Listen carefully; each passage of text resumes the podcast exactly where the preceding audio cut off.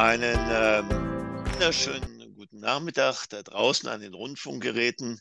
Mein Name ist Peter Churchill vom ICF Podcast Team. Ich freue mich heute ganz besonders, äh, euch Klaus Eidenschink vorstellen zu können. Guten Tag, Eidenschink. hallo, Herr Churchill. Herr Eidenschink, ich bin über die ähm, Bücherliste gestolpert äh, vom DBVC. Dort haben Sie ein neues äh, Buch veröffentlicht ähm, zu dem Thema, dass äh, wir Konflikte schüren und beruhigen lernen sollen. Und dass es dazu eine Kunst gibt, also die Kunst des Konfliktes äh, publizieren Sie. Ähm, Jetzt sind Sie ja Organisationsberater, Management Coach und so und haben sich jetzt äh, in den letzten Jahren spezialisiert auf Beratung von Top-Management und so. Jetzt sehe ich mehr Publikationen von Ihnen und Theoriearbeit. Wie sind Sie denn auf dieses Thema gekommen? Konflikte und die Kunst. Ähm, also das hat natürlich viele Quellen und ich finde das auch äh, immer wieder eine spannende Frage, mir das selber sozusagen vor Augen zu führen, wie das kam. Aber äh, wenn ich jetzt mal zwei, drei äh, wesentliche Punkte da rausgreife, dann ist es schlicht und ergreifend, dass ein Grundbegriff meiner Theoriebildung, egal ob es jetzt um Coaching, um Gruppendynamik oder um Organisationen geht, dass alle Systeme sich regulieren müssen. Also nicht einfach vorliegen und da sind, sondern ihren eigenen Bestand selbst aufrecht erhalten müssen und erzeugen. Also alle Stabilität ist irgendwie dynamisch selbst erzeugt.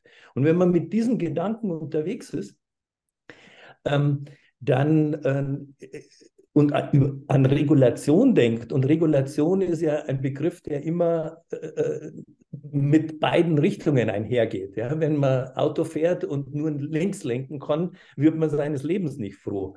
Also rein in so einem einfachen technischen System schon nicht, ähm, sondern wenn man geradeaus fahren will, muss man rechts und links lenken können, paradoxerweise. Und ähm, das andere ist, ähm, dass ich immer gerufen wurde als äh, Berater, um Konflikte zu beruhigen oder zu harmonisieren oder in Konsens überzuführen, aber jedenfalls nicht explizit, dass ein Kunde sagt, Herr Heidenschenk, wir streiten uns hier zu wenig ähm, oder haben einen faulen Burgfrieden. Das gibt schon mal vereinzelt, aber es ist eher sehr selten und sehr die Ausnahme. Und selbst dann ist der sogenannte kalte Konflikt eigentlich schon bewusst. Aber die, die, die natürliche äh, äh das Bestreben von, äh, von äh, Individuen, also Einzelmenschen wie sozialen Systemen, geht ja immer eher in Richtung Konsens. Und nachdem wir gleichzeitig ständig aber Kriege und Konflikte und so weiter haben, braucht es eine Theorie, die erklärt, warum wir, obwohl wir denn so stabil Konsens wollen, ebenso stabil Konflikte, in Anführungszeichen unerwünschte, ähm, her, hervorbringen. Und wenn ich keine Theorie habe, die mir die äh, Realität, die Wirklichkeit, die einfach beobachtbar ist, erklärt, sondern nur eine Theorie habe, die mir vorschreibt, wie die Wirklichkeit zu sein hat, dann habe ich aus meiner Sicht einen Theoriemangel. Ich brauche eine Theorie, die mir erstmal die Verhältnisse, wie ich sie beobachte, verplausibilisieren kann. Und darum habe ich angefangen, äh, äh, mich gerade beim Thema Konflikt da intensiv damit zu beschäftigen. Und gibt es spezielle Arten von Konflikten? Mir fallen da verschiedene ein. Wie haben Sie das? Haben, haben Sie alle Arten oder was, was für Arten von Konflikten haben Sie analysiert? Ja, äh, jetzt denke ich so, äh, zugegebenermaßen in dieser Theorie gar nicht so sehr ähm, in Konfliktarten. Natürlich habe äh, ich, also es geht nicht um innerpsychische Konflikte, das wäre ein okay. ganz eigenes Thema, sondern es geht ja, um soziale okay. Konflikte. Ob die dann zwischen zwei, zwischen mehreren, zwischen Gruppen oder ähm, äh, in Organisationen oder sowas äh, dann stattfinden oder gesellschaftliche Konflikte ist dann ein Stück nachrangig, weil die Theorie ähm, sich sehr damit beschäftigt, ähm, welche Muster sind denn äh, äh, beobachtbar? In welchen Formen treten Konflikte auf? Und ja. wie äh, lassen sich diese Formen, wenn man sie nur hinreichend abstrahiert, eben dann auf alle soziale Systeme ähm, äh, äh, anwenden? Und dann sind wir schon bei der nächsten Frage, die da äh, noch eine Rolle spielt, wie ich äh, zu diesem Titel Konflikte schüren äh, und beruhigen lernen komme. Ähm, Konflikte haben halt eine wesentliche Funktion, sonst wären sie in der Evolution schon lange ausgestorben. Ja, weil es hält sich nichts in der Evolution, was nicht in irgendeiner Art und Weise einen, einen Vorteil, einen Nutzen, eine Funktion ähm, des Überleben irgendwie sichert. Und ähm, soziale Systeme würden hyperstabil, die würden verkrusten, die würden äh, erstarren, gäbe es keine Konflikte. Und äh, das sind so die Absprungpunkte, die mich dann äh, haben forschen lassen. Ähm, was braucht es denn wirklich, um Konflikte zu regulieren und sie nicht in, nur lösen zu wollen, sodass man zu einem Konsens kommt, ähm, der äh, nicht wirklich tragfähig ist und dann in ein, relativ rasch in einen weiteren schlechten, ungünstigen Konflikt sich wieder ergießt? Kommen wir nochmal zum Thema Konflikte. Danke dafür. Wie, wie, beschreibt man die Dynamik von Konflikten und welche Rolle spielen Emotionen und Kommunikation in diesem Prozess? Naja, also wenn man, wenn man jetzt ähm, auf die sozialen Konflikte geht, dann ist die Definition im Prinzip schon eine, die äh, auf Kommunikation aufsetzt. Ja?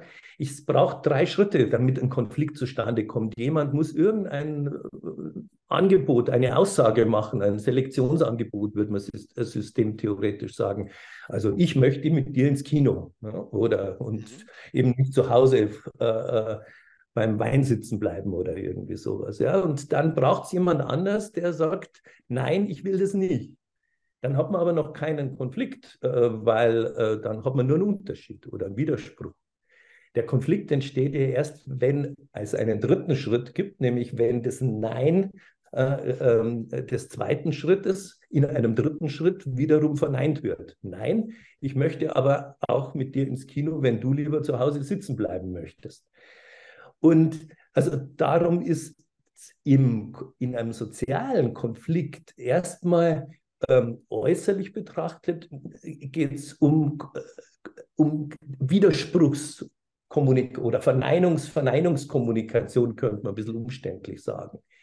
Emotionen kommen ins Spiel als, äh, als innerpsychische Motivatoren für ein Nein.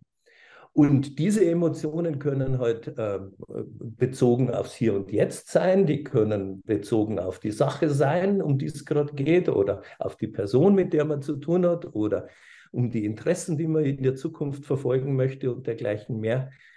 Aber Emotionen sind halt häufig auch äh, Informationen über die jeweilige Vergangenheit der handelnden Personen.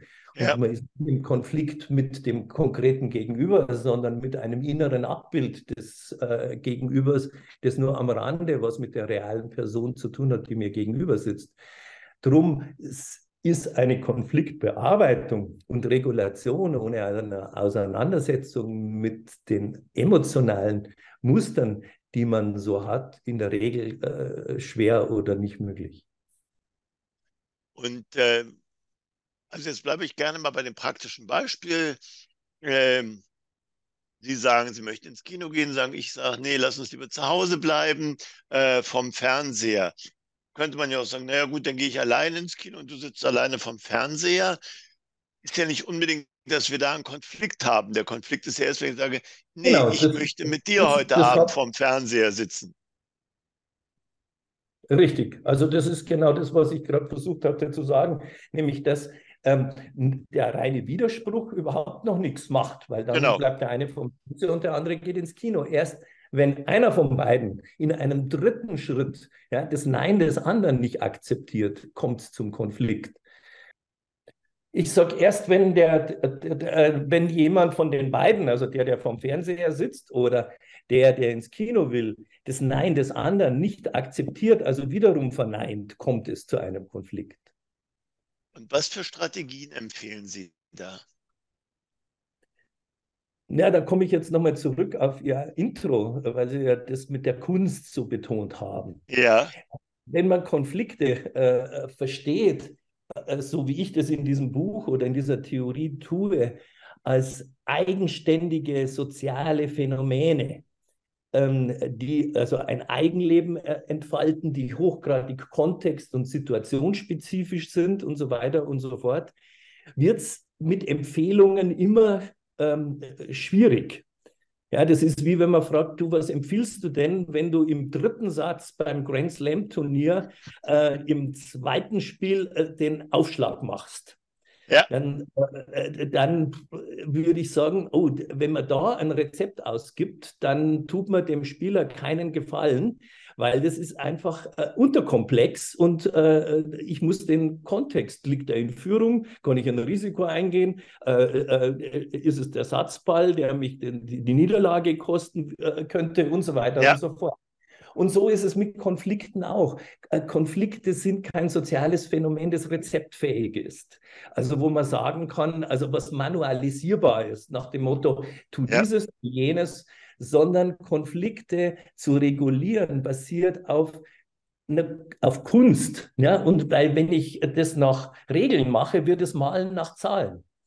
Ein Künstler äh, äh, äh, äh setzt ja seinen Strich auf die Leinwand ähm, äh, aus einer, aus einer inneren, aus, aus Wahrnehmung. Also weil er etwas, was er im Außen, jetzt bleibe ich mal beim Landschaftsmaler, um es zu vereinfachen, ähm, weil er etwas wahrnimmt, eine bestimmte Atmosphäre, eine bestimmte Stimmung, die von einem Objekt ausgeht oder die für ihn da drin liegt. Und das versucht er in, auf der Leinwand irgendwie sichtbar zu machen.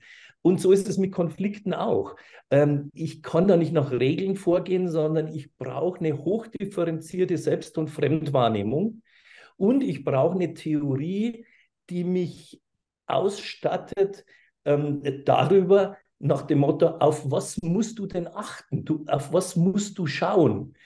Ja, also ein Botaniker, der in, in, in den Bergen rumgeht, sieht sehr viel mehr Gräser und Blumen ähm, als jemand, der diese Art von Heuristik, also von Differenzierungen, welche Arten von Pflanzen es gibt, nicht kennt. Und ähm, wenn ich eine Konflikttheorie habe, die mich sensibilisiert für bestimmte Phänomene, die, von denen ich dann wissen kann, hoppla, das könnte relevant sein, ähm, und, und da fällt mir auf, dass jemand immer sozusagen, um in mein, mein, Bild von eben zu bleiben, immer links lenkt an einer bestimmten Stelle, wo man eigentlich, äh, wo die Straße nach rechts führt und er in den Graben fährt. Dann äh, ist, wird eine Theorie nützlich, weil sie, nicht weil sie Rezepte auswirft, sondern weil sie ja. die Aufmerksamkeit verfeinert. Und wie kann ich diese Kunst erlernen oder wahrnehmen? Oder was würden Sie mir als Coach empfehlen oder unseren Hörern? Naja, zwei Sachen. Das eine ist tatsächlich, sich so eine Heuristik anzuschaffen. Also auf was muss ich achten, wenn, ähm, äh, wenn ich äh, dem Konflikttiger gewissermaßen begegnet bin und mit dem in der Manege stehe? Ähm, dafür findet, darüber findet man ganz, ganz viel in diesem Buch. Ja, also gucke ich da auf die Sachebene, gucke ich mir an, wie die Beziehungen sich gestalten, gucke ich mir an, wie das Bedrohungspotenzial ist, wie mit Macht äh, oder ähm, äh, umgegangen wird, wie äh, der Konflikt erklärt wird und dergleichen mehr. Welche Bewertungen im Spiel sind. Ähm, äh, ob jemand konsequent irgendwie sich anpasst oder immer gleich hochgeht und cholerisch wird oder dergleichen. Also darüber muss ich einfach äh, was wissen, sonst bin ich unterkomplex unterwegs. Ja. Was man in keinem Buch der Welt lernen kann, was aber für Konflikte essentiell ist, ist das, worüber wir gerade eben schon gesprochen haben. Nämlich, ich brauche eine emotionale, insbesondere eine emotionale Selbststeuerung. Weil wenn ich die nicht habe, dann hat der Konflikt mich und nicht ich einen Konflikt. Ah, ja. Und ähm, äh, und Konflikte haben ein irrsinniges Potenzial, ähm, dysfunktionale Emotionen in Menschen hervorzurufen. Ja? Dysfunktional deshalb, weil sie sich zu schnell anpassen, weil sie Angst kriegen und von daher ja. aufgeben, bevor sie also die Flinte ins Korn werfen, bevor sie einmal damit geschossen haben. Ähm, äh, oder eben ähm, nicht mehr aufhören können zu schießen, hm? ähm, wo doch der andere eigentlich äh, auch ohne Schusswaffen erreichbar wäre. Und ähm, diese Fähigkeit eben, ähm, mich zu steuern und mit Ängsten wie mit Zorn oder Wut ähm, äh, so umzugehen, dass diese Gefühle mich nicht beherrschen, sondern sie nützlich werden für die Begegnung und den Kontakt und die Beziehung mit dem Konflikt, in dem ich bin. Ähm, das ist wiederum eine Kompetenz, die muss man sich auf andere Weise erarbeiten als durch Lesen durch Training oder durch äh, Schulung oder was empfehlen Sie? Also ich bin da ehrlich gesagt relativ leidenschaftsarm. Ich, wenn Sie mich so direkt fragen, dann sage ich, ich kenne persönlich, inklusive meiner eigenen Person, keinen Menschen, der, ähm, äh, der besser geworden ist im äh, konstruktiven kunstvollen Regulieren von Konflikten, der nicht eine, eine Psychotherapie oder vergleichbare psychologische Beratung oder Coaching in Anspruch genommen hat.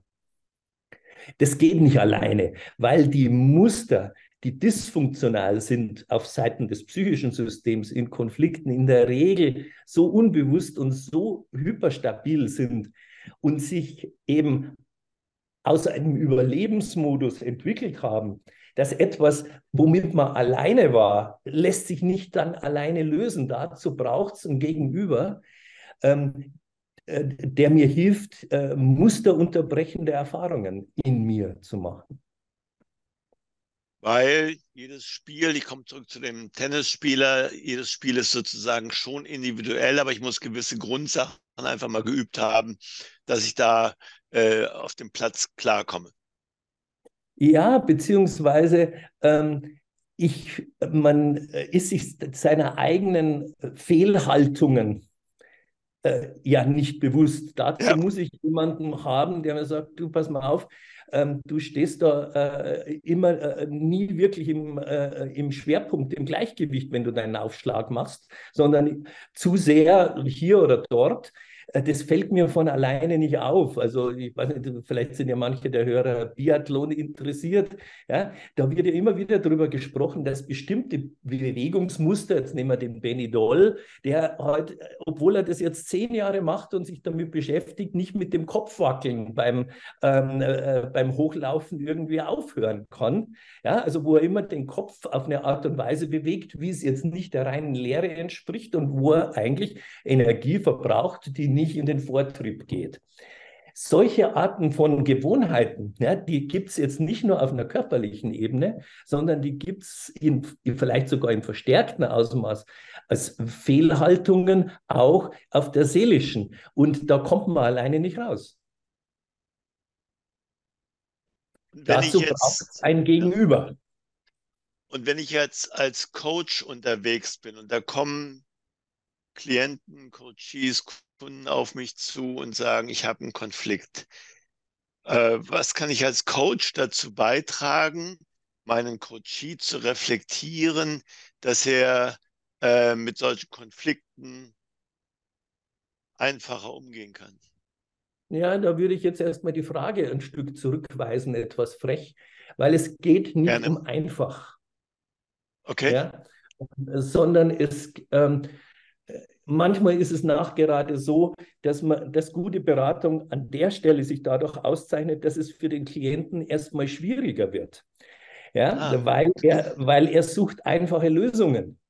Und, ähm, und zwar in der Regel welche, die nicht, äh, also die mit angenehmen Gefühlen verbunden sind in, und nicht noch unangenehmere Gefühle in ihm hervorrufen.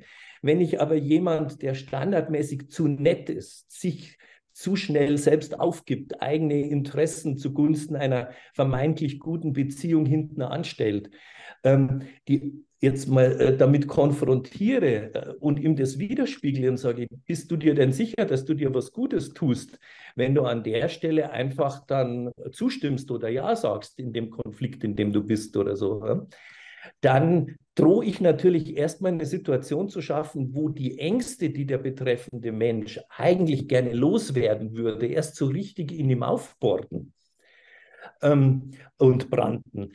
Ähm, und das ist, von daher ist Konfliktberatung für die, äh, für die beteiligten Personen selten nur angenehm, weil es immer auch mit der Bereitschaft korreliert, äh, mit, sich mit Scham, Schuldgefühlen zu beschäftigen und mit Ängsten. Sehr spannend. Ja. Sehr. Ähm, also muss ich das üben und üben lassen in den individuellen Konflikten.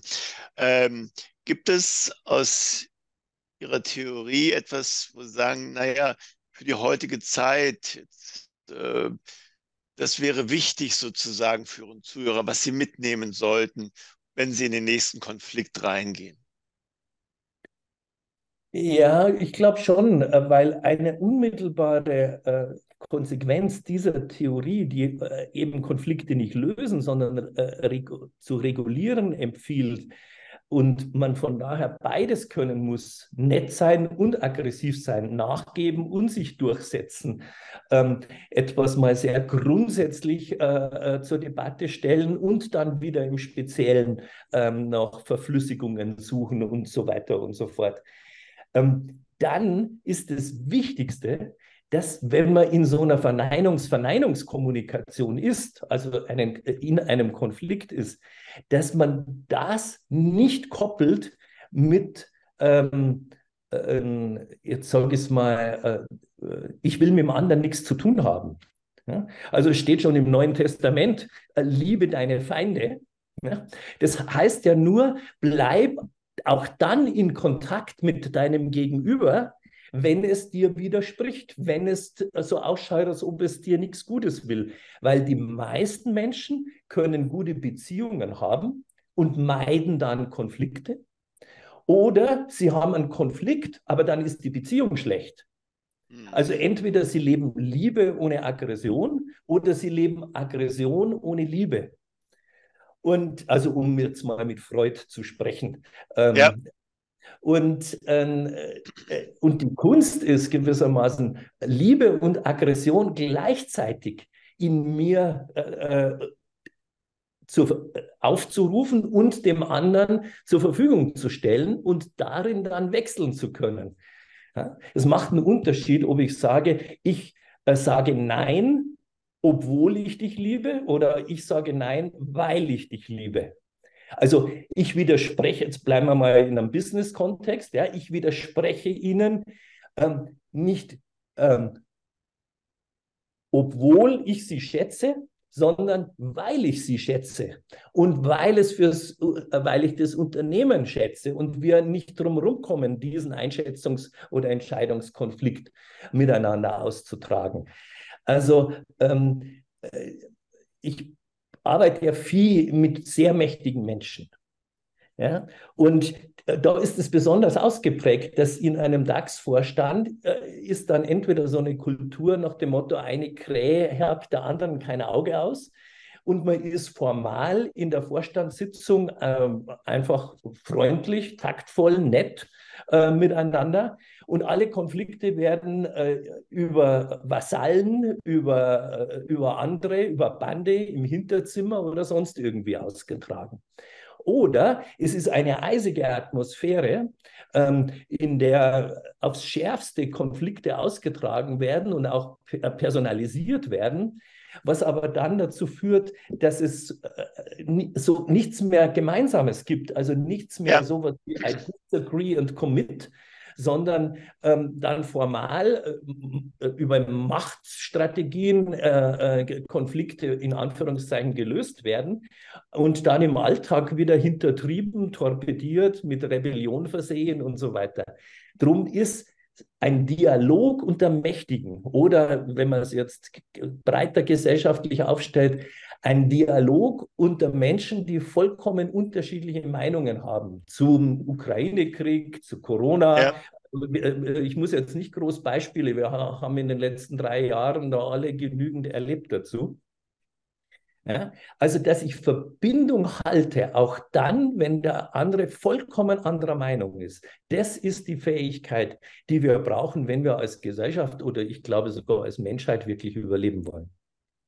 Da stimme ich Ihnen vollkommen zu. Und ich habe, weil Sie gerade den Freud erwähnt haben, ich bin äh, äh, Freund vom, vom Alfred Adler, der hat gesagt, Tat und Täter trennen. Also ich kann den Konflikt haben, ohne die Beziehung dran zu geben. Genau, das ähm, ist jetzt mit, mit ein bisschen einer anderen Semantik was Verwandtes gesagt. Ja. Genau, genau. Heidenschink, ganz, ganz herzlichen Dank.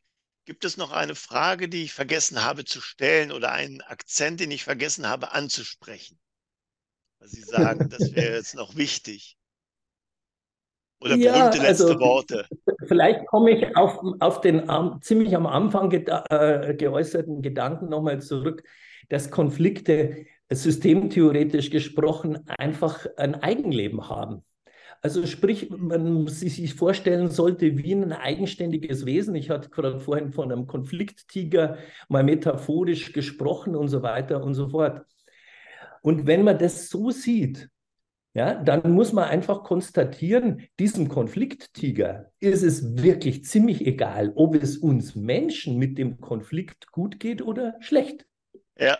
Weil der Konflikt wird irgendwann zum Ziel kommen. Der wird, sein Ziel ist, eine alte Ordnung aufzulösen und eine neue zu schaffen, wenn man es jetzt mal so ganz simpel äh, äh, sagt. Ja.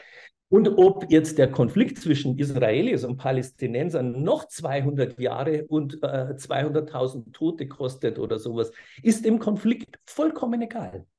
Das heißt, wenn wir Menschen ein Interesse daran haben Ordnungsübergänge, also von der einen Ordnung zur anderen, so zu gestalten, dass kein überflüssiger Schaden auf der Seite der, des Humanen entsteht, dann brauchen wir Konfliktkompetenz. Wenn wir die Konflikte einfach, den Tiger einfach in der Manege rumlaufen lassen, dann frisst er erstmal fünf oder zehn Leute, bevor er einigermaßen satt und zufrieden sich im Sandboden der Manege ähm, äh, niederlässt. Äh, drum ist, den Konflikten einfach ihren Lauf zu lassen, äh, mit die schlechteste Idee, die man so haben kann. Danke. Danke auch dafür für die Klarstellung. Das hilft. Herr Heidenschink, ganz herzlichen Dank für Ihre Zeit. Danke für Ihr Buch. Ich kann es nur weiterempfehlen. Und äh, ja, wenn Sie weiterhin so mit Ihrer Theoriearbeit weitermachen, die nächste Publikation Vielleicht hören wir uns dann wieder äh, zu dem nächsten Thema. Gibt es schon was, was in, in der Planung ist bei Ihnen? ja, sagen, seit ja, drei das, Wochen äh, ist das neue Buch. Ja, ja, ja nein, seit drei Wochen ist das neue Buch im Handel erhältbar über äh, Narzissmus mit dem Titel ähm, ähm, es, gibt, äh, es gibt keine Narzissten, sondern nur Menschen in narzisstischen Nöten, um mal von dieser aus meiner Sicht ziemlich unsäglichen Etikettierung ähm, und Schuldzuschreibung sozusagen der böse Narzisst und ich bin das leidende Opfer, was es natürlich gibt, ja, also weil Narzissten lassen leiden und leiden in der Regel nicht selbst äh, bewusst. Ähm, mal wegzukommen hin äh, zu einer, äh, zu einer äh, Sicht, wo wir alle äh, uns ständig entscheiden, ob wir narzisstische Nöte in unserer Gesellschaft fördern oder äh, behindern. Genau, und dieses Buch Sehr ist seit spannend. drei Wochen Ja, wunderbar, da komme ich Wir können uns gerne auch darüber gerne. bei nächster Gelegenheit unterhalten. Gerne, das machen wir im nächsten Jahr. Ja, Herr Schink, recht herzlichen Dank. Ich wünsche Ihnen, es ist jetzt kurz vor Weihnachten, weiß nicht, wann der Podcast gehört wird, aber wünsche Ihnen eine gute Zeit und bedanke mich an dieser Stelle. Gerne. Danke für die Einladung.